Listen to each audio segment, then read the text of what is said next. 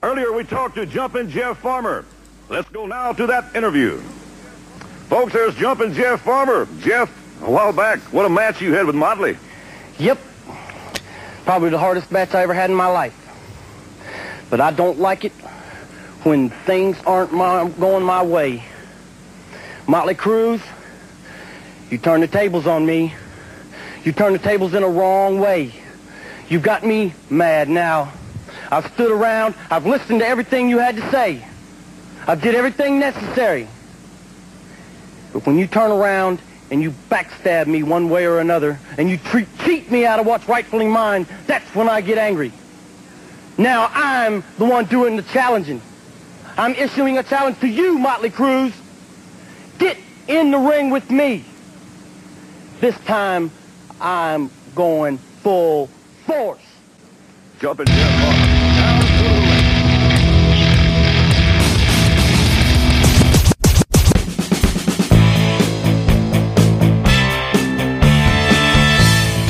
Hallo und herzlich willkommen zu einer weiteren Folge des Ringfuchs Podcasts. Und ihr werdet es euch vielleicht denken können, wir haben eine kleine Promo vorgeschaltet. Der Jesper kann gleich erklären, worum es sich da handelt. Ja, denn wir reden heute über Wrestling-Promos. Und ich habe es eben schon gesagt, der Jesper an meiner Seite wie immer. Hi. Hey. Und du kannst uns gleich mal erzählen, was war denn das eben?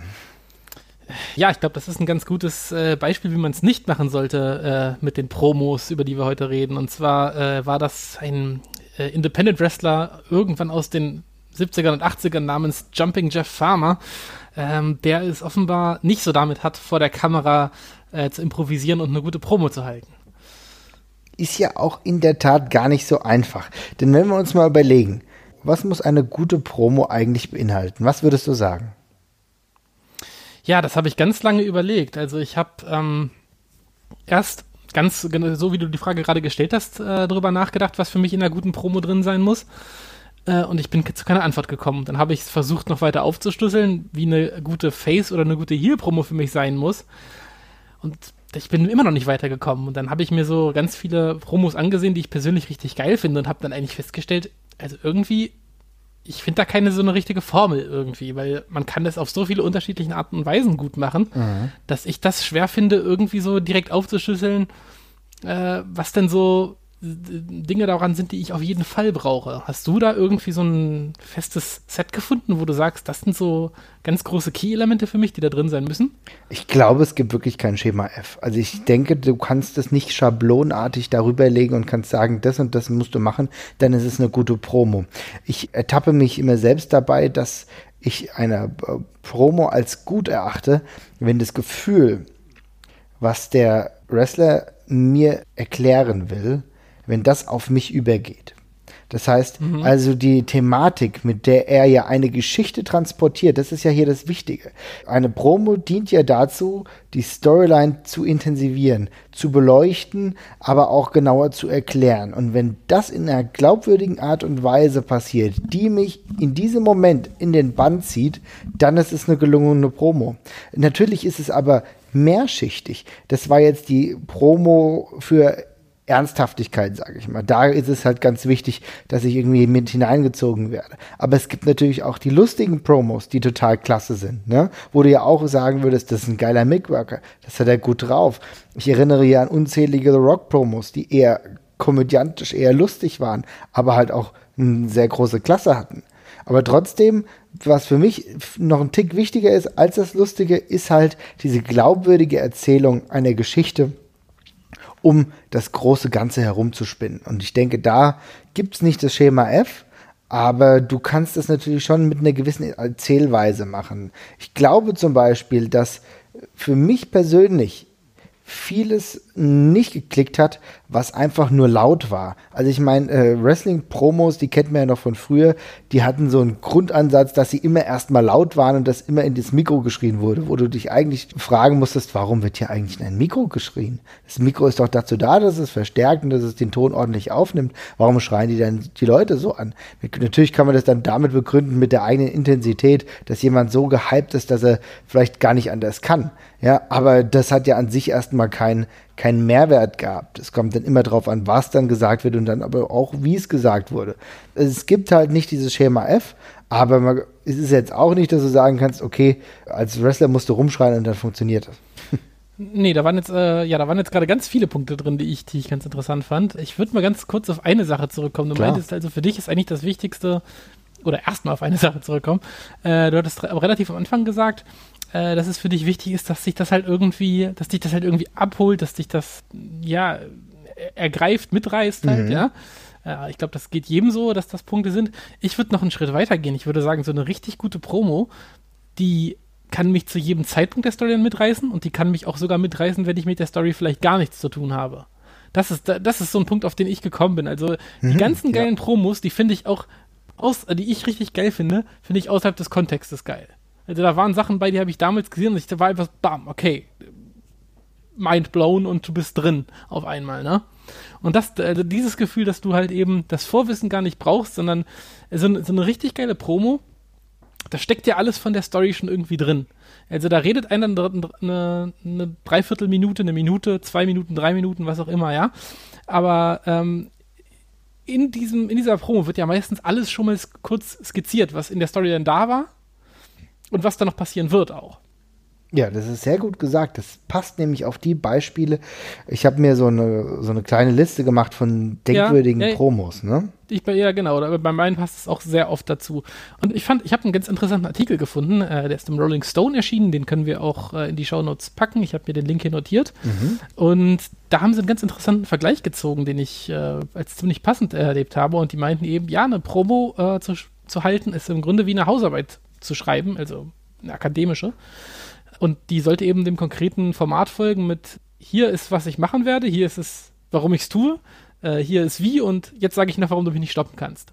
Und alle guten Promos eben, und eben, dass du deinen Gegner halt noch nennst, und alle guten Promos eben laut dieser Theorie nach diesem Schema funktionieren. Da finden sich jetzt bestimmt auch reichlich Gegenbeispiele, aber ich finde, das ist ein ganz guter erster Anhaltspunkt. Ja, weil finde ich sehr stark, ja, auf jeden Fall. Ja, weil meine Promo ist halt eine tolle Gelegenheit, jemanden, der jetzt vielleicht auch die ersten 3-4 Matches zwischen den beiden Kontrahenten nicht gesehen hat, nochmal kurz zu sagen, ja, damals, das hat ja alles angefangen, als es so und so war, und deswegen hatten wir unsere ersten 3 Matches und jetzt am nächsten Sonntag haue ich da aber wirklich ordentlich auf die Nase. Und ja, das ist eben wie so eine kurze Story-Zusammenfassung tatsächlich, die man da geben kann. Auf jeden Fall. Also das ist sehr gut, dass du das jetzt angesprochen hast.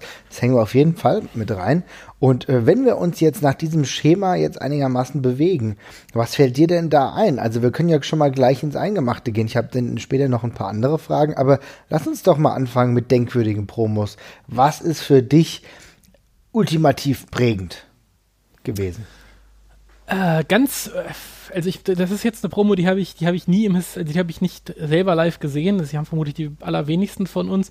Aber das ist die Dusty Rhodes High Times Promo. Die hast du bestimmt auch. Ich meine, das ist ja die ikonische Promo schlechthin, also die Blaupause für alle Promos, die es gibt. Und das ist so ein Ding, man sieht diese Promo und Dusty Rhodes ist sowieso ein spannender Fall, über den wir mal eigentlich einen ganzen eigenen Podcast machen müssen, weil das so facettenreich tatsächlich ist. Und ich auch das Gefühl habe, ich kenne Dusty Rhodes immer gar nicht gut genug. Aber diese Promo ist echt interessant, weil er greift dieses Schema, was wir oben hatten, eigentlich relativ klar auf, ne? Also er sagt, wer sein Gegner sein wird, er sagt, warum er ihn attackiert, er sagt sogar, für wen er es macht. Und man erfährt also so alles über diese Storyline und auch, aber auch dazu noch alles über seinen Charakter und was sein Gimmick eben ist, total kondensiert in diesen, ja, wie lange sind es? 3-4 Minuten, würde ich sagen, ne? Ja. Und dieses Mitreißen-Element ist halt auch komplett drin in der Hard-Times-Promo. Auf halt jeden Fall, er ist sehr laut, sehr aggressiv ist das falsche Wort, aber schon sehr forward mit dem, was er sagt halt sozusagen, ne? Und schon sehr raumfüllend von der Stimme halt auch, ja. Aber macht er ganz, ganz großartig und wie gesagt, es ist alles drin. Also man versteht den Dusty Rhodes-Charakter sogar sofort, also mit dem Kämpfen für den kleinen Mann, ne? Also es ist viel, was wir, da kann ich jetzt auch schon mal vorweggreifen, glaube ich, werden wir auch beide haben. Es ist viel von Stone Cold Steve Austin quasi schon drin, bloß halt ohne diese ganz krasse Edginess, die wir da eben haben, ne? Und gleichzeitig aber der Gegner steckt ja auch mit drin, mit allem drum und dran, also da ist viel mit drin schon und man kann da eben eigentlich alles aus dieser Promo rückwärtig aufschlüsseln quasi. Ja, Ich denke, das ist definitiv eine der ikonischsten Promos. Die Hard Times Promo von Dusty Rhodes haben wir natürlich auch noch auf jeden Fall mit rein. Er hat ja so einen eigenen Stil, er hat ja sowieso einen eigenen Stil immer wieder, wie er Promos hält, mit seinem eigenen Akzent, den ich immer wieder herausragend fand, ja. Also diesen Slang so richtig gut drin gehabt, ne? Er hat einen sehr, diesen sehr krassen und breiten Slang da mit drin und Und diese Promo in sich genommen ist ja auch mit einer solchen Emotionalität, du siehst es und er meint es und er fühlt es und es springt einfach auf jeden Rezipienten. Das sage ich jetzt einfach so, vielleicht gibt es auch den einen oder anderen, der damit nicht viel anfangen kann, aber ich würde sagen, das absolute Gros der Wrestling-Fans hat hier Gefühle, wenn du das siehst. Und das ist ganz groß gewesen.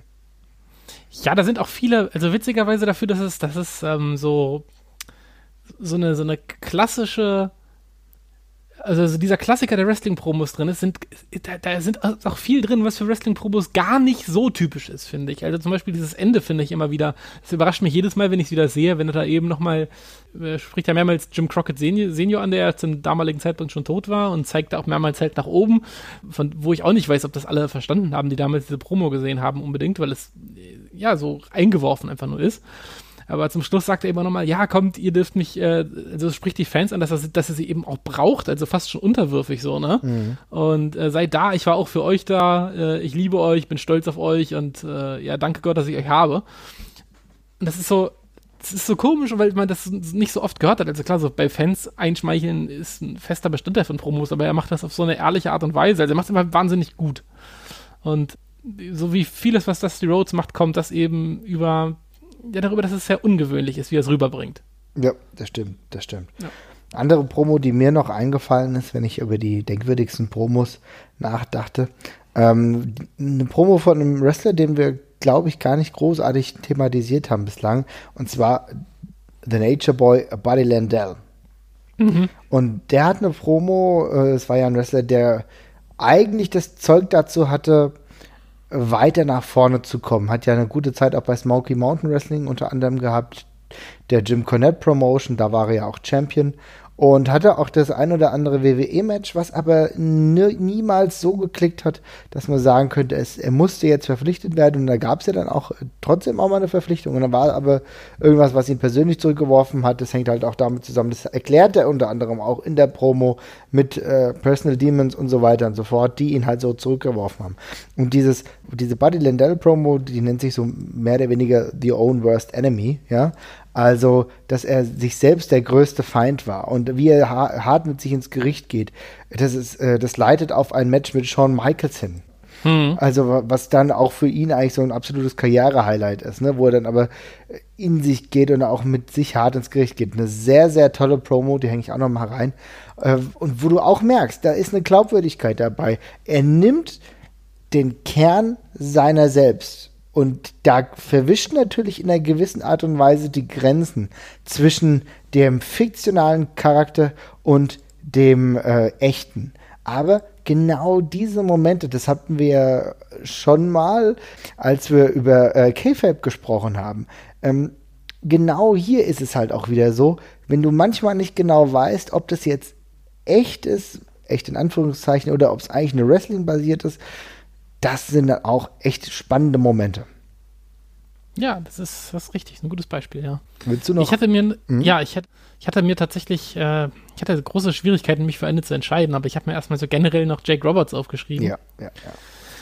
Weil wir hatten ja vorhin davon gesprochen, wie unterschiedlich man Promos halt rüberbringen kann. Und ich meine, man kann sie schreien, man kann sie singen, man kann sie rappen, man kann flüstern. Und Jake Roberts war eigentlich immer einer, der eher leise Töne angeschlagen hat. Ne? Also das war das Geile an diesem Charakter, dass er das eben immer ganz entspannt gesagt hat und gar nicht, also von der Stimme her gar nicht bedrohlich. Und deswegen wirkt es so unfassbar fies, was er gesagt hat. Ne? Weil das klang einfach so, als würde er vorne raus noch so ein bisschen entspannt tun, aber in dem Kopf da passieren schon ganz dunkle Dinge, hat man immer so gedacht. Ja. Und ich habe wirklich Probleme gehabt, mich zu entscheiden. Es gibt eine Promo von einem Multiman-Match bei der Survivor Series. Ich habe die allerdings jetzt auf die Schnelle nicht mehr gefunden. Kann ich dann aber nochmal raussuchen, finde ich bestimmt noch. Die hat mir so wahnsinnig gut gefallen, weil er ist in irgendeinem Multiman-Match drin. und er haut einfach so eine geile, lange Promo raus, wo er einmal ganz kurz jeden anderen Wrestler anschneidet, der in dem Match ist, und er bringt sie alle richtig gut rüber, also jeder Wrestler, der in diesem Match ist, profitiert kurz davon und gleichzeitig seinen eigenen Charakter noch so gut verpackt rüber, also es ist so eine Promo, die allen hilft einfach. Und die, für die ich mich dann aber entschieden habe, ist eine, die zu dieser Trust-Me-Ära wiedergekommen ist, falls du dich daran noch erinnerst. Also als Jake Roberts, glaube ich, wieder frisch heel geturnt war quasi, ne? Mhm. Und da hat er eine Promo an Sid Vicious gerichtet und redet eben, im Grunde geht es darum, dass alle eben sagen, er hätte sich so krass verändert. Und er sagt eben, ich habe mich überhaupt nicht verändert, ich bin eigentlich genauso wie immer. Ich haue jetzt nur Leute, die ihr mögt. Im Grunde, das ist der einzige Unterschied bei mir. Und das ist so ein geiles, cooles Statement irgendwie, wie er das rüberbringt und sagt, ja, ich habe mich überhaupt nicht verändert, meine Ziele sind jetzt halt andere einfach nur. Damit kommt er nicht klar. Und das ist auch so cool, weil das so ein geiles Beispiel dafür ist, wie man mit dem gleichen Charakter eben sowohl Face als auch Heel worken kann, ohne groß was zu ändern. Also nur so eine ganz kleine Stellschraube dreht und sofort klappt das wahnsinnig gut. Ja, das ist ja sehr gut. Also ich will jetzt noch mal ganz kurz auf Jake the Snake, aber dann komme ich gleich zu dem, was du eben zuletzt gesagt hast. Jake the Snake Roberts ist natürlich einer der Charaktere, die die Gabe hatten, zu wissen, dass man nicht immer schreien muss im Wrestling, sondern gehaltvolle Mitteilungen auch in der sanften Stimme geben kann, die dann umso gefährlicher wirken. Ja, also im Endeffekt hat er das perfektioniert. Er hat ja das perfektioniert, was heute zum Beispiel Bray Wyatt in einer gewissen Art und Weise macht, auch bei manchen Promos, der dann auch nicht immer schreit, ganz im Gegenteil, der fast nie schreit, sondern der weiß, dass seine Worte auch bedrohlich, auch markant sein können, wenn sie eben nicht geschrien werden. Und das war Jack the Snake mit dieser Intelligenz, die er hatte, ja, unglaublich gesegnet und für diese Zeit eigentlich einer der absolut besten Mic-Worker, die WWE hatte. Da bin ich 100% sicher. Ja, ich würde sogar so weit zu gehen, dass er so gut am Mikrofon war, dass er keinen Titel gebraucht hat. Das würde ich auch sagen. Aber ich will jetzt noch mal ganz kurz zurück.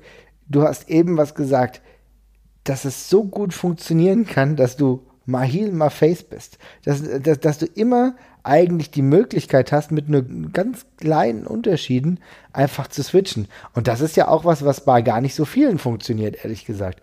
Ne? Mhm. Aber bei Jack the Snake hat es funktioniert. Und natürlich, der eigentlich nur so ganz kleine Dinge ändert, war immer bei The Rock. Bis zu einem bestimmten Zeitpunkt, ja. Bis er gesagt hat, dass er uns liebt und nie wieder weggeht. Das hätte er früher vielleicht nicht unbedingt gemacht. Aber ja, am Anfang war es tatsächlich so. Also ich meine, der Rock war Face mit diesem arroganten Superstar-Charakter, den er im Grunde auch als Heel gespielt hat. Aber er war eben einfach zu cool für die Welt und zu cool, um ihn nicht zu mögen. Was auch krass war, ne? Also ich meine, The Rock auch einer der, ja, wirklich sage, zumindest in der, ja, bis zur Mid-2000er-Ära einer der absolut besten Mic-Worker, die es gab und aber auch wirklich der diesen besonderen X-Faktor einfach hatte und nicht nur so toll in Promos war, aber halt auch dementsprechend die Massen für ihn, ja, schreien lassen konnte, ja, mit nur ganz kleinen gradiellen Unterschieden, was ich halt auch echt toll fand. Aber sonst hast du das oftmals nicht. Also es ist schon nicht immer einfach für jemanden, der mal auf der einen Seite der Macht war, zur anderen Seite zu wechseln und dann dementsprechend das Mic-Work zu verändern. Also ich glaube, da gibt es das eine oder andere Beispiel, wo es halt nicht so gut funktioniert hat. Ich weiß übrigens gar nicht, was ich beeindruckender finde, ob es cooler ist, wenn man ja nur die Sachen anpasst, die man sagt, oder ob es, also eigentlich ist es ja die größere Leistung, das Gleiche zu sagen und trotzdem Heel oder Face sein zu können, weißt du? Ja. Ich meine, bei Jake the Snake ist es ja übelst geil, dass er im Grunde, er sagt wirklich die gleichen Sachen. Bei The Rock war es genauso, er sagt eigentlich auch die gleichen Sachen. Ich meine, bei den als Heel sagt er ist der People's Champion und die Leute hassen es, weil sie denken, er ist eben nicht der People's Champion. Als Face sagt er ist der People's Champion und die Leute stimmen ihm zu. So, und das ist ja eigentlich, das ist ja total absurd, dass das geht. Ja, das ist total absurd, aber das hängt natürlich aber auch damit zusammen, dass halt gewisse Charaktere in dem Moment so over sind, das ist halt einfach, dass sie einen anderen Status eigentlich haben, weißt du? Das funktioniert aber halt natürlich auch eigentlich nicht bei Leuten, die jetzt irgendwie frisch aus der Midcard kommen, die sich noch nicht genügend etabliert haben. Ich würde sogar so weit gehen und sagen, dass jemand wie The Miz mittlerweile langsam auf diesen Status kommt. dass The Miz, obwohl er natürlich eigentlich ein schmieriger Heel ist, aber du nimmst ihm dieses Ding jetzt mittlerweile so gut ab und nach so viel und so langer Zeit, wo er gearbeitet hat, sich hineingearbeitet hat, auch viele peinliche Momente durchstehen musste und auch viel Mist gemacht hat, sage ich mal, ja, und auch komische Frisuren getragen hat. Aber mittlerweile hat er sich so hineingefunden und wird aber auch dementsprechend von den Fans akzeptiert. Und das ist das, was ich mitbekomme, wenn ich pro Woche mal Raw gucke, dann merke ich, dass auch alles mitgesungen wird oder mitgesprochen wird, was so Catchphrase-artig von The Miz ist. Ja, und das spricht schon dafür. Wir haben ja damals auch schon bei der Heel-Ausgabe über ihn geredet und ihn sehr gefeiert dafür, was er inzwischen tut. Und es ist tatsächlich auch, ich habe mir von The Miz, habe ich tatsächlich auch was auf der Liste. Ich habe von The Miz, also weil wir kommen ja bestimmt auch noch später auf die Promos heutzutage zu sprechen, for better or worse. Und ich habe von The Miz immer noch das relativ jüngst geschehene Talking Smack Segment in Erinnerung, wo er sich mit Daniel Bryan anlegt. Ja. Und da auf einmal eine krasse, realitätsbezogene Schärfe mit reinbringt, wo ich tatsächlich immer noch nicht sicher bin, ob Daniel Bryan wusste, dass das kommt, weil er wirklich ernsthaft verletzt wirkt auf mich in dem Moment. Jetzt entweder Daniel Bryan ist auch so ein guter Schauspieler, dass ihn das wirklich nicht getroffen hat, oder Miz hat die Sachen einfach so hart frisiert, dass es ihn wirklich ein Stück weit getroffen hat, als er meinte, ja, Daniel Bryan wirft ihm vor, dass er eben sehr langweilig wrestelt, und The Miz sagt ihm halt einfach klar raus, ja, das ist so witzig, dass du das sagst, weil du bist verletzt und darfst nicht mehr in den Ring. Und ich wrestle ungefähr jeden Tag, also jedes Jahr, jeden Tag. Und dieser Stil ist es mir erlaubt, das zu tun und halt Champion zu sein. Mhm. So, und da ist wahnsinnig viel Wahres drin, aber er bringt es auch wahnsinnig cool rüber und mit so einer grundgereizten Wut von so einem Typen, der einfach keinen Bock mehr hat, sich was von irgendwelchen Indie-Zwergen anzuhören, weißt du? Und das macht er wahnsinnig gut, das hat er echt gut raus. Also früher war es halt so, ja, da war er eben, hier, ich bin jetzt der nervige Heel, ich bin der obnoxious Heel, da hat er sich eben auch sehr darauf verlassen, dass er eben dieses punchable Face hat, was er eben hat, ne? Also The Miz sieht ja einfach aus wie jemand, den man gerne aufs Maul bekommen sieht. Aber so, ich weiß nicht, irgendwann so vor 2 oder 3 Jahren hat er nochmal diesen krassen Sprung gemacht und ist so sicher geworden und ja, sagt die Sachen gut und ohne dass es angestrengt wirkt. Und das macht's, glaube ich, so gut. Ja, definitiv. Jetzt hast du ja schon eine sehr denkwürdige Promo aus der neuen Zeit angesprochen. Würde ganz gern nochmal auf welche würde ich denn ganz gerne nochmal zu sprechen kommen? Ich denke natürlich, was ein sehr ikonisches Moment war, ganz klar, oder eine sehr ikonische Promo, die Hulk Hogan Heel-Turn-Promo, ne? Ich denke, das ist etwas, was, glaube ich, in jeden Promoschrank gehört, oder? Ja, das auf jeden Fall. Das habe ich hier auch auf der Liste stehen und um die kommt man nicht herum, also alleine schon. Also die Promo als solche, ich bin immer wieder überrascht. Ich finde sie, also sie ist natürlich, die historische Bedeutung kann man da überhaupt nicht wegdiskutieren. Die ist großartig, das ist auch toll inszeniert und die Promo ist auch gut. Aber die Promo als solche ist jetzt nichts, wenn ich das angucke, wo ich denke, Mann, das hat er richtig geil gemacht. Na, also der Schockeffekt kommt nicht durch die Promo, sondern durch das, was passiert ist. Und untermauert es nochmal gut und natürlich sagt er das ikonische New World Order und sowas. Aber ja, weiß ich nicht. Also haut mich jetzt, also könnte ich mir nicht jeden Tag angucken. Okay, also ich muss sagen, ich finde die schon gut, weil er gleich eine andere Stimmfarbe hat. Also wenn du im Vergleich zu seinen Face-Promos erkennst du ja doch sofort einen Unterschied. Du erkennst eine andere Art der Schärfe. Ja, das auf jeden Fall, ja. Und das ist ja auch etwas, was man von Hulk Hogan halt zu dem Zeitpunkt auch noch nie gewohnt war, weil er war halt bis dahin nie Heel, ja. Es gab da die eine oder andere Vorzeit, also ich glaube gerade auch so in diesem Zeitpunkt herum, wo er schon mal ja ein bisschen dunkler wurde, da gibt es die eine oder andere Promo, aber nicht in diesem Maße, nicht mit dieser Stimmfarbe, wo er aber auch wo er wirklich zum ersten Mal Leute auch wieder interessiert. Das darf man auch nicht vergessen. Ne? Ja. Der Hulk Hogan Heel-Turn hat dazu geführt, dass plötzlich die Person wieder relevant wurde. Ja.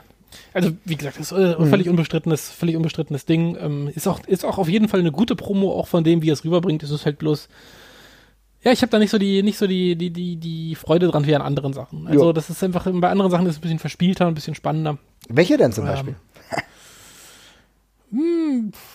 Naja, also zum Beispiel an den Jake Roberts Promos habe ich einfach schon rhetorisch mehr Freude. Ja, klar. Weil es einfach großartiger rübergebracht ist und toller inszeniert ist. Und sonst halt Randy Savage zum Beispiel ist auch so ein Ding. Randy Savage ist so,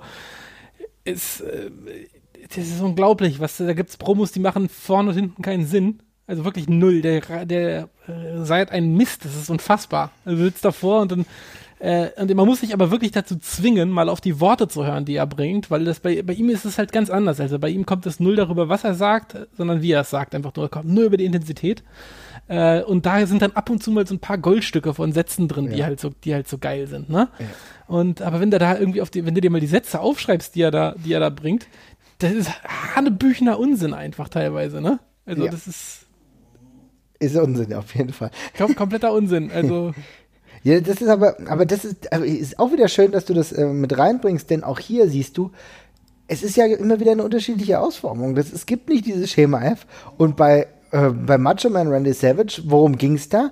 Bei Macho Man ging's darum, wie er gewisse Dinge ausspricht, mit seiner Verrücktheit, mit diesem verrückten Charakter, dass er dann The Tower of Power from Sweet to Bizarre Funky Like a Monkey. Ja, yeah, exakt. Genau dieses, ja, dieses, ja, wie soll ich sagen, abseitige ist doch das, was diesen Charakter so besonders gemacht hat und was aber uns auch dazu bewegt hat, diese Promos schauen zu wollen. Stell dir mal vor, der wäre so ein 0815-Host, ja, The Tower of Power from Sweet to Bizarre. Ja, das geht halt, das geht halt nicht. Das geht halt einfach alles nicht. Genau, aber das hat gewirkt einfach, weißt du, the cream of the crop. Und das ist halt dieses total geil. Und das natürlich, deswegen ist dieser Typ so grandios und wird uns immer im Wrestling begleiten. Auch in 50 Jahren noch hoffe ich, dass es Leute gibt, die sagen, guckt euch mal Macho Man Randy Savage Promos an, weil so kannst du halt einen Charakter auch formen, ja. Und das ist ja, also wirklich ein geiler Typ. Das heißt also, auch hier sehen wir wieder, du kannst mit einer Art der Stimmfarbe oder der Intensität und sehr, sehr viel machen, ja, um einzigartig zu werden. Mhm. Bei Randy Savage ist es echt so, da sind Sätze bei, die machen wirklich semantisch keinen Sinn. Ne? Also nein. Der bringt mal, ich weiß noch, es gibt diese eine Promo, ich habe sie noch gesucht, verzweifelt, aber ich bin auf den genauen Wortlaut nicht mehr gekommen. Ja. Aber er sagt da irgendwas mit, oh baby, resurrection is a thing, but you don't have to. But you don't have to be. Und dann hört der Satz einfach auf. Und was? Was war's los? Das ist so gut. Das ist einfach, er spuckt das mal so kurz rein und denkt so, ja, absolut. Warte, was? Das ist so geil. Ich weiß ganz genau, welche Promo du meinst und das macht halt wirklich keinen Sinn. Das Geile ist, das sagen wir halt nicht als Muttersprachler, ne? Und dann stellt sich die Frage. Das fällt dir sogar da auf, weil du ja. Was? Ja, genau.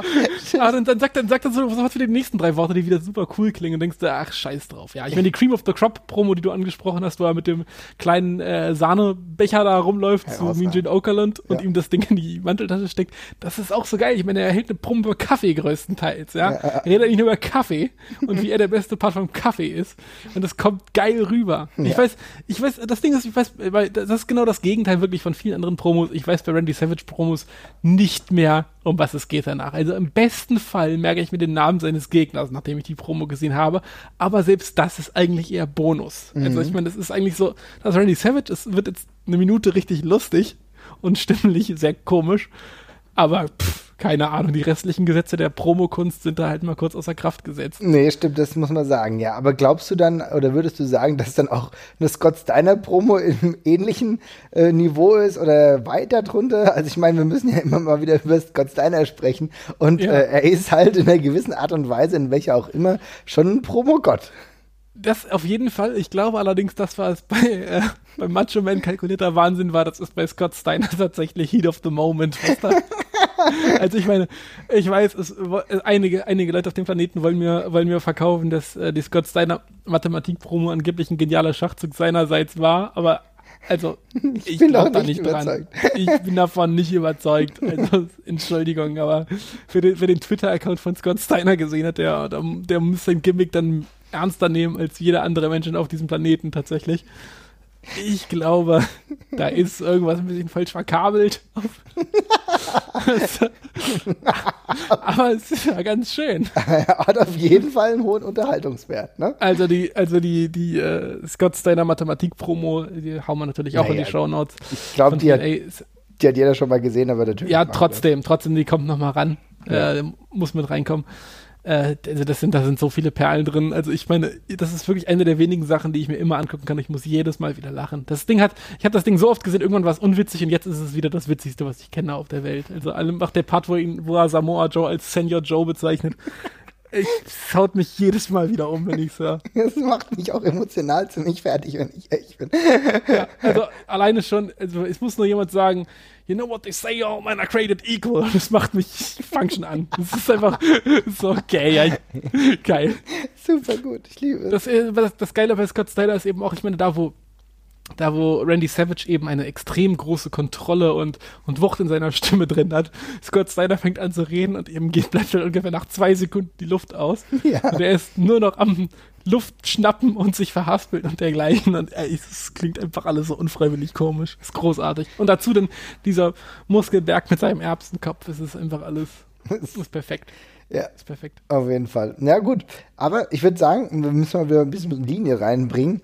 Ja. Wir haben ja jetzt schon über einzelne Promos gesprochen, vielleicht kommen wir da eh noch gleich drauf. Ich meine, aber wir müssen auch schon noch mal sagen, vielleicht hört uns der ein oder andere zu, der jetzt relativ neu im Wrestling-Interessenkreis ist. Und ich denke, da sollten wir schon noch mal ein paar Namen sagen, an die man sich mal, sag ich mal, halten kann oder richten kann. Und da ist für mich auf jeden Fall jemand dabei, der heutzutage nicht mehr so eine große Rolle spielt, aber Raven jemand gewesen, gerade zu ECW-Zeiten, der schon tolle Promos gemacht hat.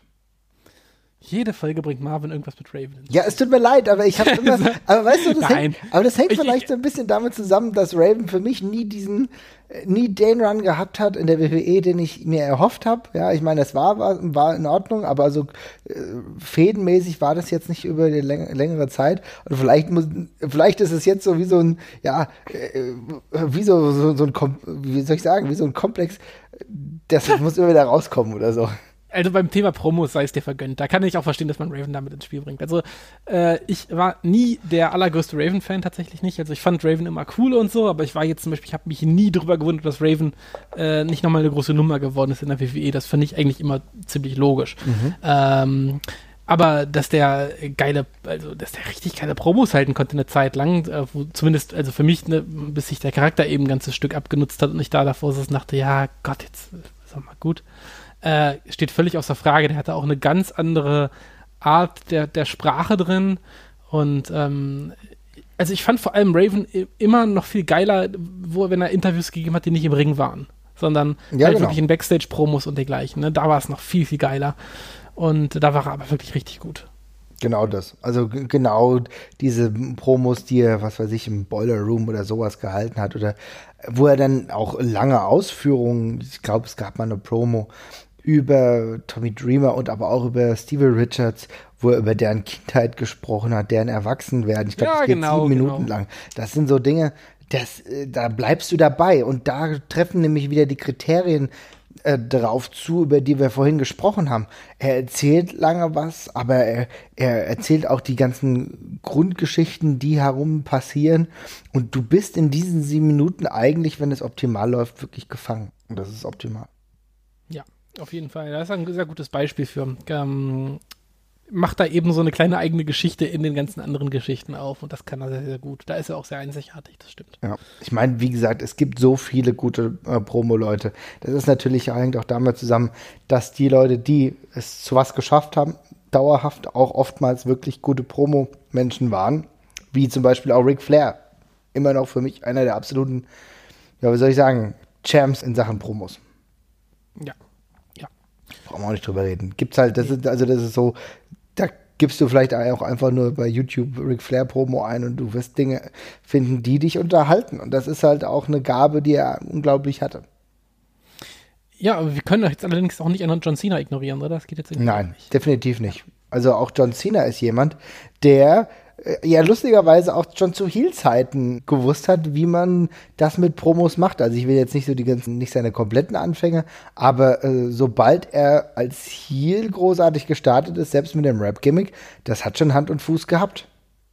Ja, aber auch nicht nur das. Ich finde auch heutzutage ist es einfach immer noch wahnsinnig, wahnsinnig gut, was er macht. Also es gibt keinen, der besser freispricht als er. Also man kann jetzt nicht über den Inhalt natürlich Streiten, der da in John Cena Promos stattfindet und ob man das Never Give Up Gedöns da so wahnsinnig spannend findet. Aber es gibt halt keinen anderen Wrestler oder vielleicht gab es auch nie einen, den man eben einfach vor jede Crowd stellen kann, völlig unabhängig davon, wie die ihm gegenüberstehen. Und nach einer Minute hat er das Team, die das Handfressen. Also ich meine, klar, innerhalb von Storylines vielleicht nicht unbedingt, aber wenn, ich meine, auf irgendeiner WWE-Hausschau, wenn da John Cena nochmal rauskommt und mit den Fans redet, die schmelzen dahin, in der Regel. Ja, ja, das ist definitiv so. Ich will aber mal mit dir über den zeitlichen Wandel von Promos sprechen und da bleibe ich trotzdem beim Thema John Cena, denn was mir bei Cena auffällt und wo ich das Gefühl habe, was Roman Reigns mittlerweile so ein bisschen adaptiert hat, ist, dass sich als Face im Endeffekt sich darüber lustig machen über den Gegner. Und das gefällt mir nämlich bei John Cena manchmal nicht und bei Roman Reigns auch nicht, dass gewisse Punkte von Heels vorgetragen werden, die dann von den Faces ins Lächerliche gezogen werden. Also bei John Cena passiert es ja relativ häufig, dass er dann irgendwie lachen muss oder lacht. Und auch bei Roman Reigns, ich kann mich jetzt an eine ganz aktuelle Szene erinnern, wo Samoa Joe gegen Brock Lesnar in Angesicht stand und Samoa Joe hat dann gesagt, ja, Brock Lesnar weiß ganz genau, dass ich seine Nummer habe. Und dann lacht Roman Reigns nur und sagt, ja, aber das war das erste Mal seit Jahren, dass das gut gemacht war. Also das war für mich ein Moment, wo es extrem stark war, weil das ist genau, er ist gerade dieser dreckige, schleimige Typ einfach. Ich meine, er ist ja auch kein Face mehr. Ja, nicht mehr so wirklich, ne? Nein, der ist einfach kein Face mehr. Der hat, also ich meine, der hat jemanden verprügelt und in einen Krankenwagen, also krankenhausreif geschlagen und prahlt am nächsten Tag noch darüber und wird seit 6 Monaten konsequent ausgepfiffen und benimmt sich immer, also wer da jetzt bei Roman Reigns keinen Wandel mehr sieht, also sorry, dem kann ich da auch nicht mehr helfen. Das ist schon anders geworden. Das war meine Reaktion, weil Samoa Joe ist eindeutig das Face in der ganzen Konstellation. Mhm. Und er macht sich halt über Samoa Joe lustig, als der was sagt, was richtig war. Mhm. Und das war immer nur Character Building. Aber generell, ja, also das passiert oft. Man merkt eben heutzutage schon, dass Promos eben oft nicht mehr freigehalten werden, sondern es halt Skripte gibt und die Marschrichtung halt einfach ein Stück weit vorgegeben ist. Also ich meine, ich kann es jetzt nicht unbedingt garantieren, dass es so ist, aber es wird ja immer wieder gesagt, auch von Leuten, die aus der WWE inzwischen raus waren. Und ich kann es mir auch nicht anders erklären, dass es alles eben sonst sehr schematisch abläuft. Und also die Promos wirken ja inzwischen einfach auch so, als würden sie eben alle so ein bisschen aus der gleichen Feder kommen. Ne? Das kann man ja nicht anders sagen. Es schwankt so zwischen, der Wortschatz der Leute ist viel zu ähnlich, den sie benutzen und wie sie reden. Oder es ist eben viel zu gimmicky. Das find ich fast noch schlimmer. Also wir hatten da schon mal von geredet, wie ich es nicht abkann, dass Dean Ambrose andauernd Lunatic Fringe genannt wird. Ja. Was ich noch viel weniger abkann, ist tatsächlich, wenn Wrestler so eine Expression haben, die sie selber andauernd benutzen. Und damit meine ich jetzt nicht unbedingt eine Catchphrase, sondern einfach wie Paige zum Beispiel, die keinen Satz ohne den Begriff My House sagen konnte. Oh ja, meine Güte. Ja. Oder Alberto Del Rio, der andauernd von Destiny gelabert hat die ganze Zeit. Und das war nicht darauf ausgelegt, dass sich die Leute in diesem Wort aufhängen. Es kam einfach nur die ganze Destiny vor, weil offenbar irgendein Schreiber mal gedacht hat, okay, das ist ein Wort, das sagt er bestimmt, das sollte der oft sagen. Und dann denkst du einfach nur so, ey, ich kann es einfach nicht mehr hören. Also es ist, auch Heel-Promos sollen mich ja nicht langweilen und mich nicht einschläfern. Und genau das passiert eben dadurch, wenn die eben andauernd nur ja, ihr Vokabular haben, was offenbar in den Büchern drinsteht, was dieser Wrestler halt sagt. Und da wird es dann halt kritisch. Ja, definitiv. Also du hast jetzt das eben schon angesprochen, hat sich in der letzten Zeit dahingehend was verändert, dass mittlerweile einfach mehr Promos wirklich gescriptet sind, weil du merkst es ja, vielleicht merkt man das heute nur und es war damals genauso, aber es war vielleicht ein bisschen besser gescriptet oder war das damals wirklich so, dass die öfter frei geredet haben? Wie würdest du das sehen? Ich denke, es war tatsächlich früher, also mir kommt es so vor, als hätten sie freier geredet. Also ich habe zumindest, das ist halt echt, wenn man einmal drüber gestolpert ist, dann kommt man nicht mehr davon weg, drauf zu achten, dass es so wirkt, als würden die Wrestler nicht ihre eigenen Worte benutzen. Also die sagen einen Satz und ich bin davon überzeugt, dass die den Satz, wenn sie ihn anders formulieren könnten, gerade sagen könnten. Aber du merkst eben, dass sie ja irgendwie, ja, das dauert alles irgendwie so eine halbe Sekunde zu lange oder so. Da sind sie eben so ein bisschen dran am Rumbusteln irgendwie. Und das ist halt irgendwie, ist halt komisch. Und ich habe das Gefühl, das kommt davon, dass es eben geschrieben ist. Ich würde nicht sagen, dass das eine Entwicklung der letzten Jahre ist. Also es ist halt wirklich schon lange so inzwischen, würde ich behaupten wollen. Also auf jeden Fall 5, 6 Jahre. Ja. Und ich will nicht sagen, dass der Trend rückläufig ist, aber es gibt inzwischen zumindest in der WWE doch ein paar Leute, also wir reden jetzt ja gerade nur von der WWE, anderswo ist das ja nicht so, aber es gibt ja zumindest in der WWE jetzt inzwischen einige Leute, wo man den man zumindest, also entweder man hat Writer nur für die, oder die Writer geben sich da sehr, sehr, sehr viel Mühe, oder es ist tatsächlich so, dass die das selber machen dürfen.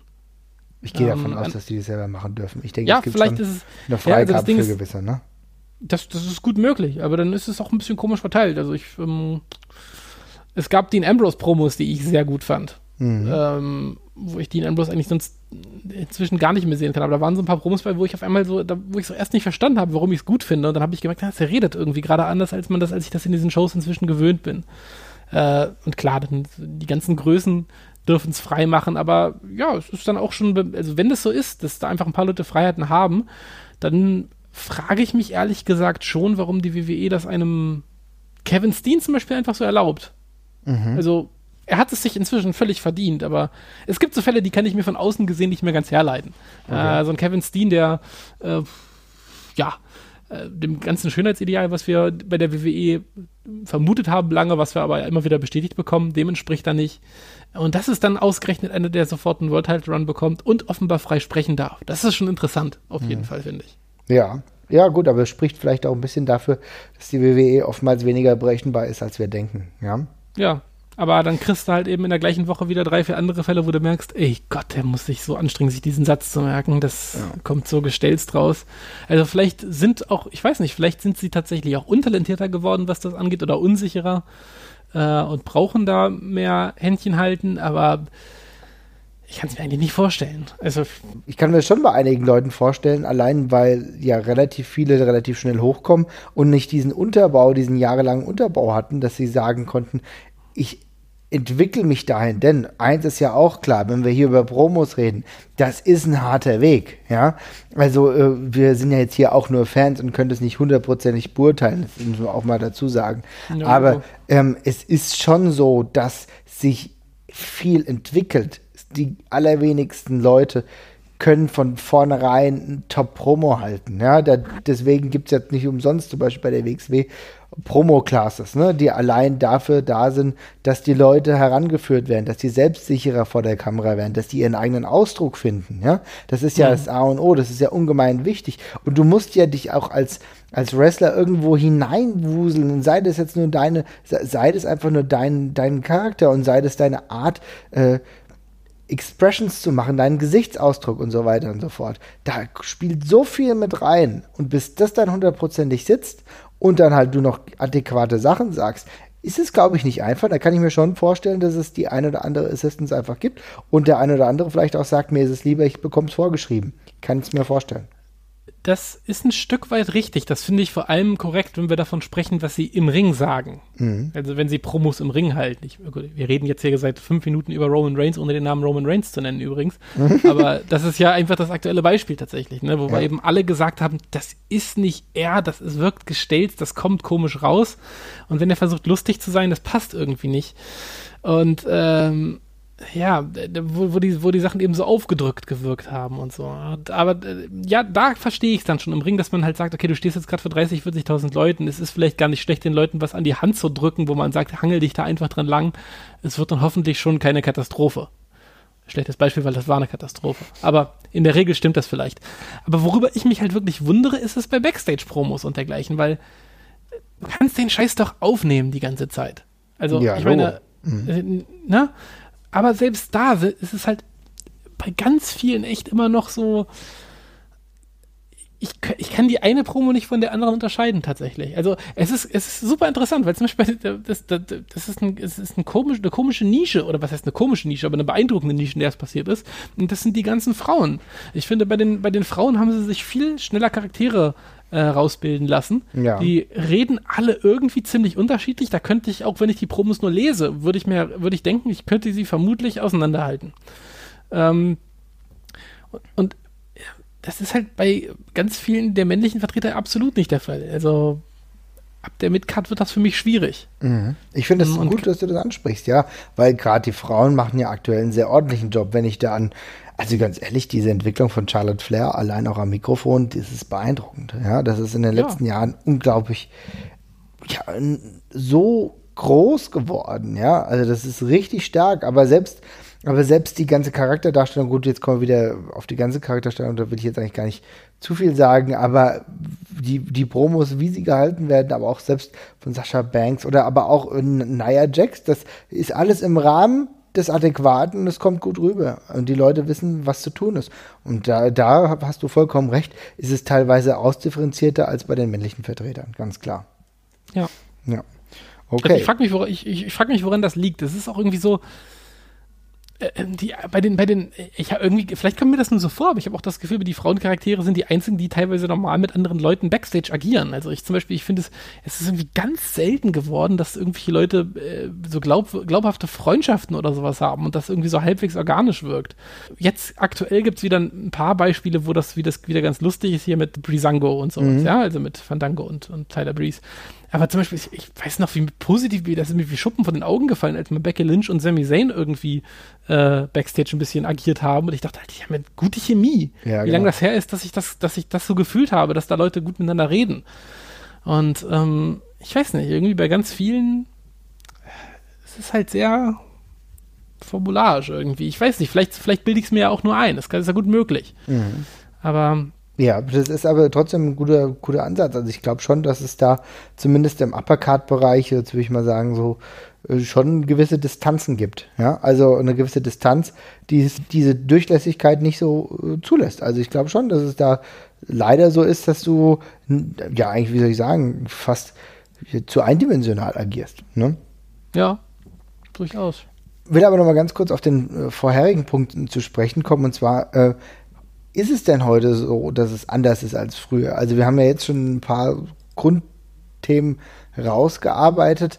Es wird, glaube ich, schon auch weniger geschrien, oder? Ja, ich denke schon. Ja, auf jeden Fall. Ich meine, das ist ja einfach, das hängt auch mit geänderten Charakteren einfach zusammen, weil das sind ja nicht mehr einfach nur noch Muskelberge und ja.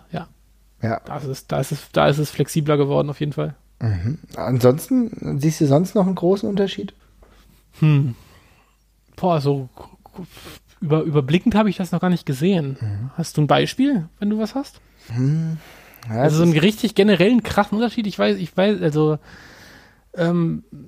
es gibt sowieso mehrere Etappen. Ich glaube, man kann nicht einfach nur früher noch heute sagen, sondern es ist ja auch alles, sag ich mal, in Intervallen. Ne? Du hast natürlich schon diese 80er bis Anfang, Mitte 90er, aber dann spätestens um die Attitude Era hast du halt deutliche Unterschiede gehabt, aber nicht nur Attitude Era WWE, sondern auch was die ECW gemacht hat, mit anderen Charakteren gearbeitet, auch generell die Steve Austin Promos bei der ECW, das war ja auch so Mitte 90er, ja? Und das hat eine ganz andere Intensität gehabt, auch mit Raven und auch damals zu der Zeit Mick Foley, also da ging das dann eine ganz andere Richtung, auch eine leisere, aber eine sehr emotionale Richtung, die dann die WWE dann ja wieder aufgegriffen hat, ja. Lustigerweise habe ich mir von früher, Promos, die ich toll fand, sehr, sehr viele NWA-Promos oder NWA früher WCW-Zeit-Promos aufgeschrieben. Also auch da war weiß Gott nicht alles schlecht, ne? Es kommt halt immer so in unterschiedlichen Ausformungen. Ehrlich gesagt fallen mir bei der Anfangs 2000 oder 2005, 2006 Zeit, also um diesen Dreh fällt mir nicht so viel richtig Tolles ein. Da habe ich eigentlich, und jetzt würden wir wieder auf JBL kommen, der zu der Zeit auch am Mikrofon das Ganze hochgehalten hat. Ja, ja, das ist tatsächlich richtig. Das läuft schon immer episodenhaft ab. Ich weiß halt nicht, ob das auch manchmal einfach daran liegt, welche Leute da eben gerade da waren. Also viele junge Leute zum Beispiel oder dergleichen, ne? Mhm. Also wenn man halt wenn die Allstars gerade wegbrechen und dann eben so eine neue Generation kommt, dann ist es vielleicht manchmal auch ein bisschen schwierig. Aber ja, es läuft halt wirklich immer in Wellen, das ist korrekt. Wenn du jetzt gerade die Epoche, die du angesprochen hast, da fiele mir jetzt auch nicht wirklich was ein. Nee, weil da auch aber, wie du ja eben schon angedeutet hast, natürlich viele jüngere Leute hochkamen, die sich dann irgendwo erstmal entwickeln mussten. Ne? Also ich meine, M&M und so weiter, Morrison hatte heute noch kein richtig gutes Mic-Work, ja. Und Shelton Benjamin und Charlie Haas, die haben auch heute noch kein richtig gutes Mic-Work, ja. Und sind ja, auch jetzt nicht mehr bei der WWE. Das ist ja nie was geworden. Ich meine, bei Lesnar, ja, wie lange es bei Lesnar gedauert hat, ja. Ja, genau. Und auch trotzdem hat Lesnar halt immer noch ein Mouthpiece, ja. Natürlich ein Deluxe-Mouthpiece mit Paul Heyman, der auf jeden Fall auch einer der 10, 15 besten Mic-Worker ist. Ja, da gibt's auch nichts, ne? Und ja, aber zum Beispiel bei Lesnar finde ich inzwischen die Backstage-Promos richtig geil. Also diese Konfrontation mit Samoa Joe war echt geil, weil er einfach, ja, das war, ja, war halt wie so ein Wrestling-Charakter sein soll. Man sagt ja immer so schön, der Wrestling-Charakter sollte irgendwie die eigene Persona mal 100 sein quasi, ne? Mhm. Bis zum Anschlag aufgedreht. Und Lesnar kam einfach wie so ein richtig geiler Sack halt rüber, ne? Also einfach so ein richtig herablassender, fieser Bully. Und das nehme ich dem halt ab. Deswegen hast du die, glaube ich, in ein Team gesteckt, weil du noch eine größere Mehrdimensionalität einfach hast. Ja. Denn Brock Lesnar ist auch gut und kann auch ohne Paul Heyman. Aber dadurch, dass er Heyman auch hat, ist es halt eine unterschiedliche Art. Und da kann er einmal, der, sag ich mal, in offizieller Funktion sein, ja, und kann sein Manager vieles machen lassen. Und dann, wenn es notwendig wird, dann wird er halt auch selber mal zum Arsch. Und das ist halt eigentlich total toll. Das ist gerade witzig, dass du es ansprichst, weil ich glaube, das ist auch der Grund, warum ich die Frauenpromotion so gut finde. Es ist halt irgendwie so in diesem Main-Event-Bereich, das ist eine relativ einsame Geschichte in der WWE, ne? Bei den Männern. Ich meine, du bist halt da und du hast halt deine Feinde und dann hast du halt deine Feinde. Ich meine, schau dich jetzt mal um, da hast du jetzt, was weiß ich, hast du Seth Rollins, der mal irgendwie bei Shield war oder dergleichen. Das spielt aber gerade alles keine Rolle mehr, ne? Weil das Roster so riesig ist. Und ja, jetzt fehlt er eben gerade mit Bray Wyatt, mit dem er halt so ungefähr keine Berührungspunkte hat. Und was weiß ich, Dean Ambrose und The Miz oder so. Ich meine, Dean Ambrose hat keinen einzigen um sich herum, mit dem er da was machen kann. Ne? Ja. Charakterentwicklung passiert eben nicht nur dadurch, dass man eben Feinde hat. Und bei den Frauen ist es ja zum Beispiel so, die können bei Promos auch mal Bezug drauf nehmen, dass sie da Freunde haben, mit denen sie da irgendwie zusammen hochgekommen sind oder dergleichen, ne? In die höheren Sphären. Und auch so ein Cesaro oder so gewinnt ja jetzt auch gerade an Profil dadurch, dass er eben mit Sheamus zusammen rumturnt. Weil, keine Ahnung, einfach nur alleine irgendwie Charakterentwicklung zu betreiben, ist halt schwer. Man reibt sich ja ab an anderen, ne? Und dadurch gewinnt man an Profil. Genau. Und nicht einfach nur, indem man was sagt. Und vielleicht ist es wirklich das, was mich auch teilweise stört, dass die Leute sehr viel für sich einfach nur reden. Es gibt wenig Stables heutzutage. Relativ wenig. Ja. Es gibt vor allem, und dann gibt es halt immer nur Solo-Promos oder viele Solo-Promos und das ist halt manchmal nicht so wahnsinnig spannend. Gerade Faces sind halt irgendwie oft sehr allein. Ich finde, es ist total toll, dass wir das jetzt gerade herausgearbeitet haben, denn zählt es nicht auch damit hinein, was muss eine gute Promo beinhalten? Natürlich auch den Counterpart. Und wenn du einfach nur eine freischwebende Materie bist oder sonst irgendwas in der Welt des Wrestlings, die momentan keinen Punkt zum Andocken hat, wirkt das halt irrelevant.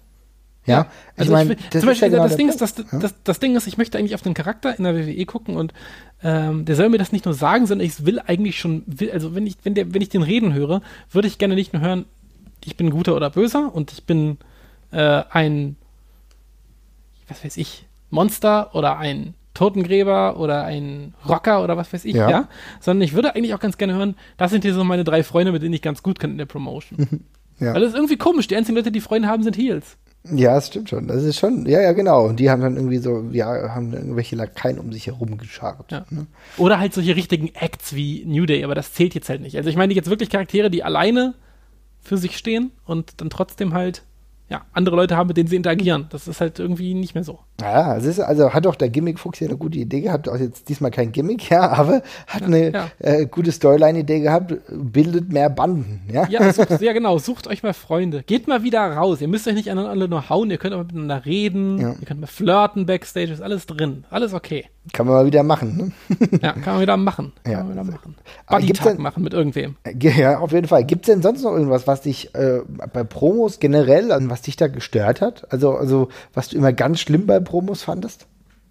Boah, ganz schlimm. Also ich habe, keine Ahnung, ich finde halt so gewollte Tabubrüche und Geschmacklosigkeiten finde ich immer echt, da fasse ich mir eher an den Kopf. Also das ist halt so, wenn einer sich nur hinstellt und halt nur Also irgendwie ist es witzig, weil einerseits glaube ich, dass man das verboten hat, ist einer der Gründe dafür, dass es halt, oder ist halt einer der Gründe dafür, dass es heute so ein bisschen, ja, schal geworden ist teilweise, wenn man eben Angst hat davor, dass Leute was Dummes sagen. Gleichzeitig kann ich es absolut nicht ab, wenn Leute so was Dummes sagen. Das ist halt irgendwie so, also ich habe zum Beispiel neulich halt mich so ein bisschen durch die Attitude-Era-Zeit gewühlt und bin da auch im Attitude-Era-Podcast drüber gestolpert. Also ich würde nicht nochmal eine große Hörempfehlung aussprechen kann übrigens.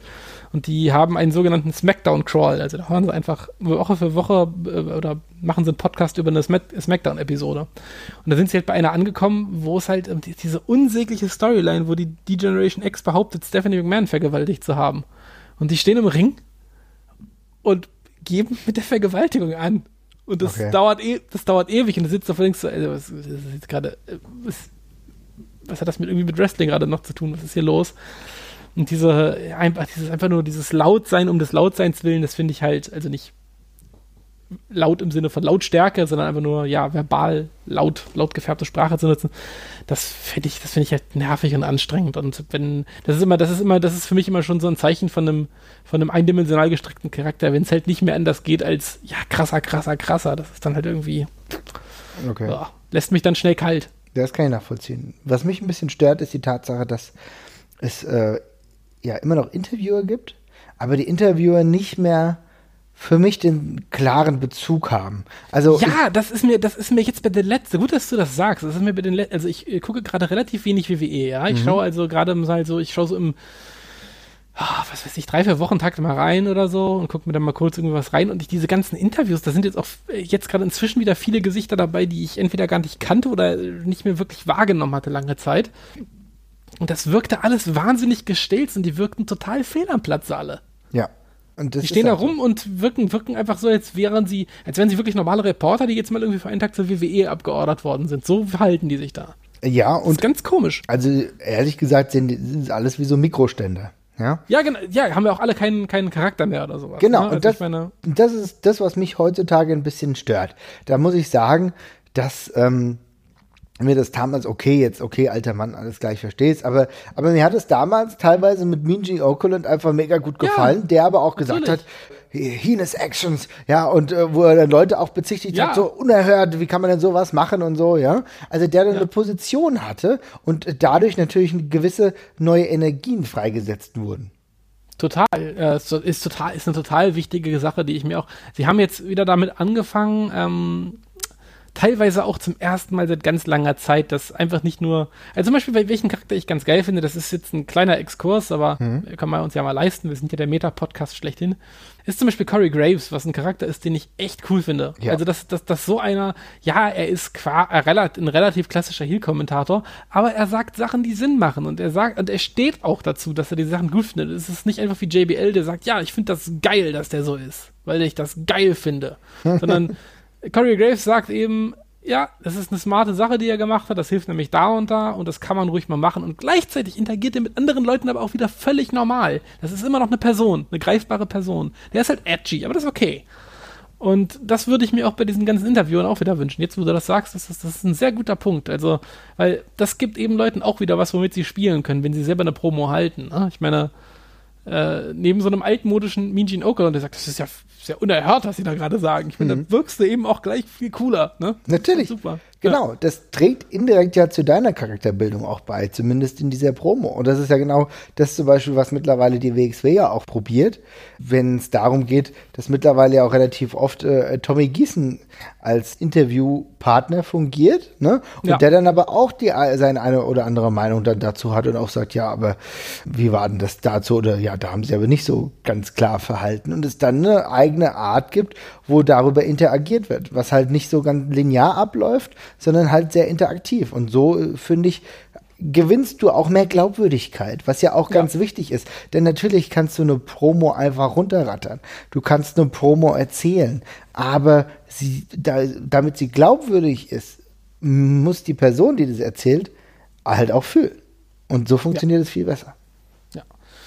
Ja, auf jeden Fall. Und was ich ansonsten echt noch cool finde, was ich mir noch aufgeschrieben habe, nichts, was mich stört, sondern Kleinigkeiten, die ich super finde auf der anderen Seite, sind halt einfach regionale Einschläge bei den Charakteren. Und zwar nicht zu Stereotypen hochgedreht, sondern einfach so glaubhafte Kleinigkeiten. Also wir hatten bei Dusty Rhodes von dem von dem Akzent gesprochen, den er sicherlich natürlich ein bisschen aufgedreht hat, aber er wirkt nicht übertrieben. Ne? Er ist jetzt nicht wie ein Cowboy, der und irgendwelches Texas-Vokabular einfach nur reinpflegt, bloß damit es halt irgendwie noch charakterbildend ist. Aber er macht es ein bisschen breiter und so und das wirkt dann eben einfach cool. Hm. Und da habe ich, weiß nicht, da fällt mir zum Beispiel aus der WXW oder aus dem deutschen Catch allgemein Absolute Andy ein, der da, der hat super eben geiler Typ. Ja. Ja, der hat eben diese, was ist das, Fränkisch? Ja, Fränkisch, ja. Ja, Fränkisch, den lustigen fränkischen Einschlag, der, was ja einfach auch sein muss ich schon wieder lachen, weil ich an die Willst du mich leimen Promo denken muss. Diesen fränkischen Einschlag, der ihn halt irgendwie greifbar und halt auch so ein bisschen kernig macht, ne? Ja. Und das passt dann eben dazu. Und der hat ja jetzt inzwischen auch, auch erst so seit, weiß ich nicht, 3 Jahren so richtig seine letztendliche Rolle gefunden, finde ich, wo in der ihn jetzt ja wirklich alle lieb haben, wirklich, ne? Ja.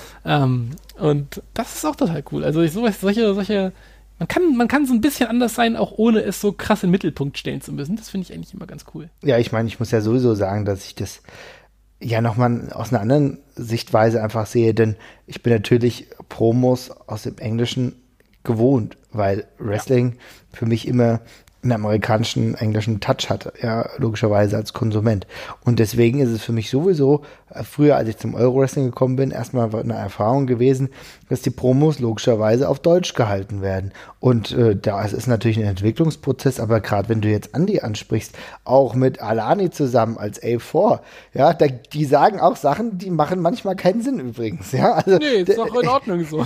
Aber die schaukeln sich dann so hoch. Ich finde die Promos von den beiden höchst unterhaltsam, die auch eine sehr gute Chemie haben, die eine gewisse Glaubwürdigkeit hat. Ja? Ja. Das ist schön. Also das ist aber auch toll zu sehen. Also dass diese Qualität mittlerweile auch da ist. Ebenso, und jetzt wirst du mich wahrscheinlich gleich hauen, finde ich das zum Beispiel alles, was um Dirty Dragan herum passiert, eine sehr große Glaubwürdigkeit einfach hat. Also diese Skits, die da passieren, ja, mit Young Money Chong und mit Marius van Beethoven, das sind so Sketch-Charaktere, könnte man vielleicht sagen, ja, das auf jeden Fall. Aber die Jungs, die machen das mit einer Glaubwürdigkeit, das nehme ich denen so ab.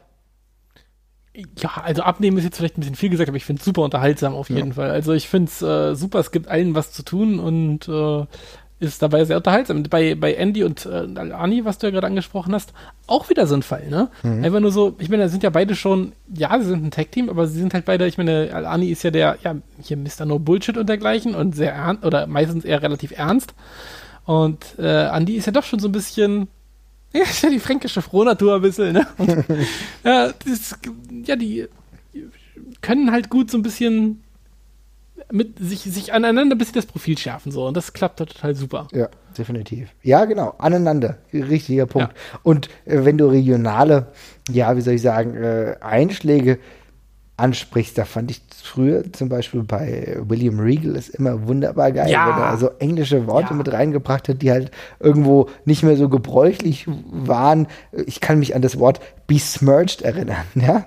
Ja, genau, ja, super. Also, übrigens auch gut, dass du William Regal nennst. Ich habe es schon mal angesprochen, aber auch eine meiner absolut Lieblingspromos nach seinem King of the Ring-Sieg. Ja. Auf dem Thron sitzend. Ja, super. Wo er dann unterbrochen wird von Mr. Kennedy, was nicht so schön ist. Aber trotzdem, bis dahin war es alles wunderbar. Großartige Promo.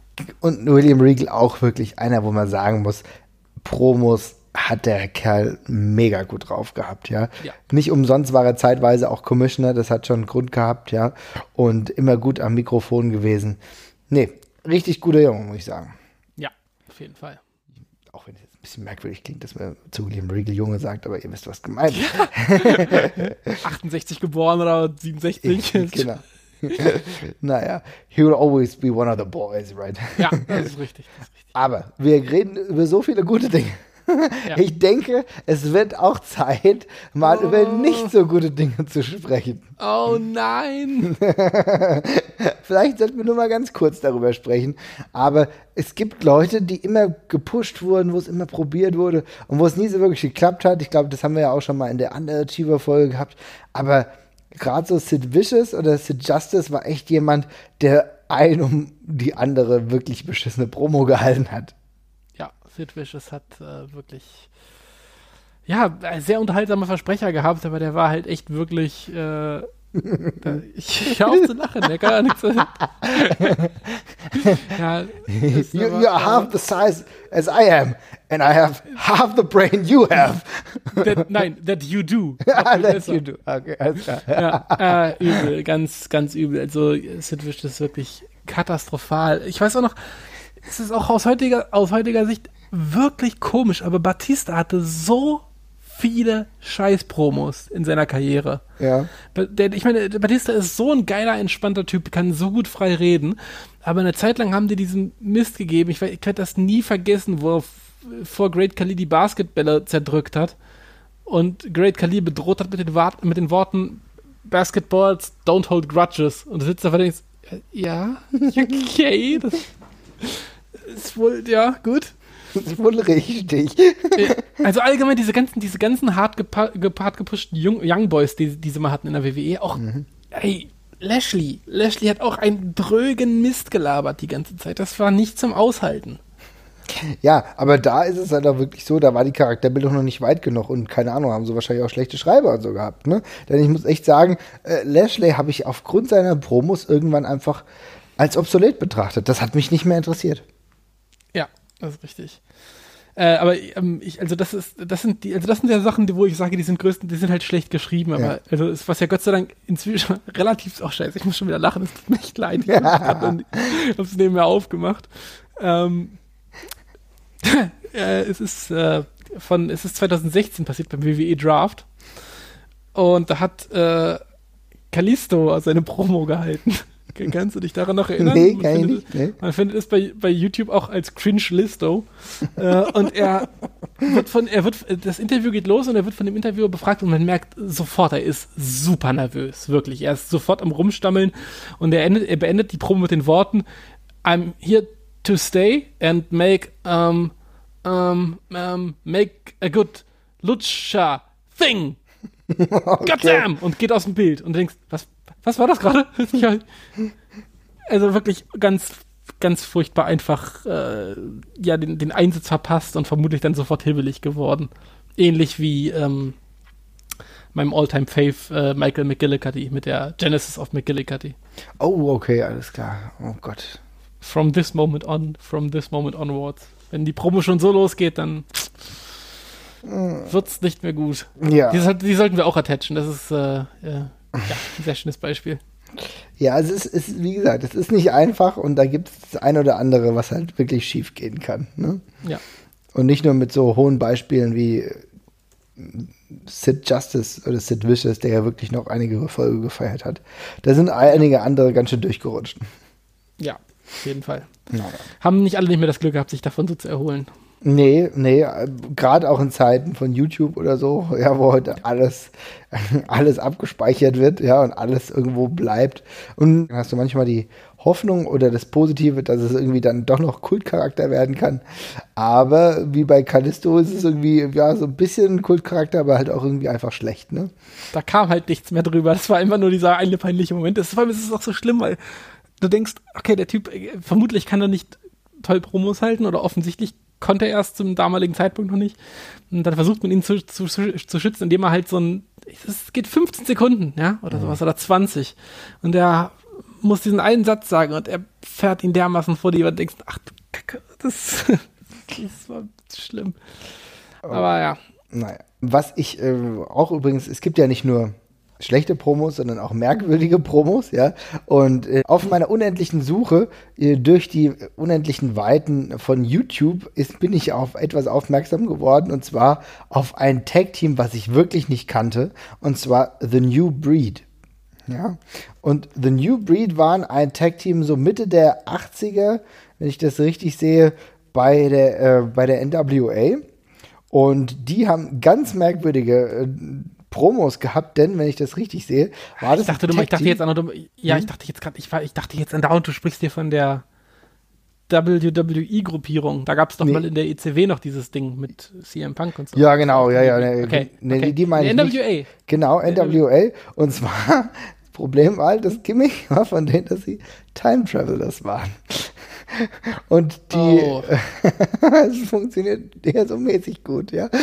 Und die sind dann in eine Zeit gereist, damals dann 2002. Naja, also du kannst dir schon vorstellen, dass das nicht so ganz super wunderbar funktioniert hat. Da gibt es aber die eine oder andere merkwürdige Promo, die dann gehalten wird. Ich lese gerade den Wikipedia-Artikel parallel. Sie haben wirklich dann vom Fluxkompensator geredet, das Zurück in die Zukunft. Genau. Und großartig. Das wird teilweise auch sehr technisch, wie sie darüber sprechen, weil dann fehlt dann irgendwie ein wichtiges Werkzeug, um wieder zurückzureisen und so weiter und so fort. Also es ist sehr, sehr merkwürdig. Hängen wir auch mal rein. Ist so ein bisschen zum Fremdschämen so vielleicht schon. Das ist auch total beeindruckend, weil der eine von den Typen exakt so aussieht wie der Hauptcharakter von How I Met Your Mother. Ja, bloß mit komischer Frisur. Das ist Ted Mosby, ist Time-Traveling Ted Mosby. Ja, das ist, vielleicht war war sogar mal Wrestling-Champion. Also insofern. Ja, geil. Champions waren sie sogar auch noch, okay. Die haben sogar mal den Tag-Team-Titel gehalten, ja, genau. Geile Scheiße. Also insofern, aus den beiden... Warte mal, ganz kurz, hier steht, ihr Manager war Ecstasy One. Gehe ich rechnen damit, dass das ein Roboter war? Gute Frage, das weiß ich auch nicht. Müssen wir mal gucken. So ein 80s-Robot wäre geil gewesen. Ja, na genau, auf jeden Fall. Das würde ich auch ziemlich gut finden eigentlich. Naja. Also okay, gut. Na gut. Dann, ich würde dann sagen, dann haben wir es auch für langsam. Ne? Also aber ich denke auch, Promos, man kann auch so viel über Promos reden, aber ich glaube, jetzt ist es ganz gut, wenn wir es mal damit bewenden lassen. Wir haben ja jetzt schon intensiv darüber gesprochen. Wahrscheinlich gibt es ja noch mal einen zweiten Teil. Ich meine, auch aktuell passiert viel. Wir haben jetzt heute sogar sehr viel Aktuelles besprochen. Aber wenn wir sagen, ja, guckt euch mal denkwürdige Promos an, da muss man jetzt wirklich sagen, guckt euch die aktuelle Storyline um Brock Lesnar und Samoa Joe an, der aufbaut zum großen Kampf. Bei Great Balls of Fire immer noch schlimm, dass die diesen Pay-Per-View so nennen, ja? Also das kann man gar nicht glauben. Aber was da passiert ist, gerade mit Joe im Fokus, der so unfassbar gut rüberkommt, der kommt rüber wie pures Gold. Der wird wirklich mal grandios gut dargestellt, nachdem wir uns eigentlich gedacht haben, als er vor WrestleMania ins Main Roster kam, wir gedacht haben, was passiert hier eigentlich? Gar nichts. Haben sie es endlich mal geschafft, ihn gut darzustellen, mit einer Intensität, ich kann es jedem nur empfehlen. Ja. Und ansonsten, vielen Dank fürs Zuhören. War uns wieder eine Freude. Seid dabei beim nächsten Mal. Schauen wir mal, über was wir dann sprechen. Wenn ihr Fragen oder Anregungen habt, natürlich wie immer bei Twitter @ringfuchspod oder bei Facebook könnt ihr uns anschreiben. Und wir freuen uns auf all eure Rückmeldungen. Genau. Macht's gut. Ciao.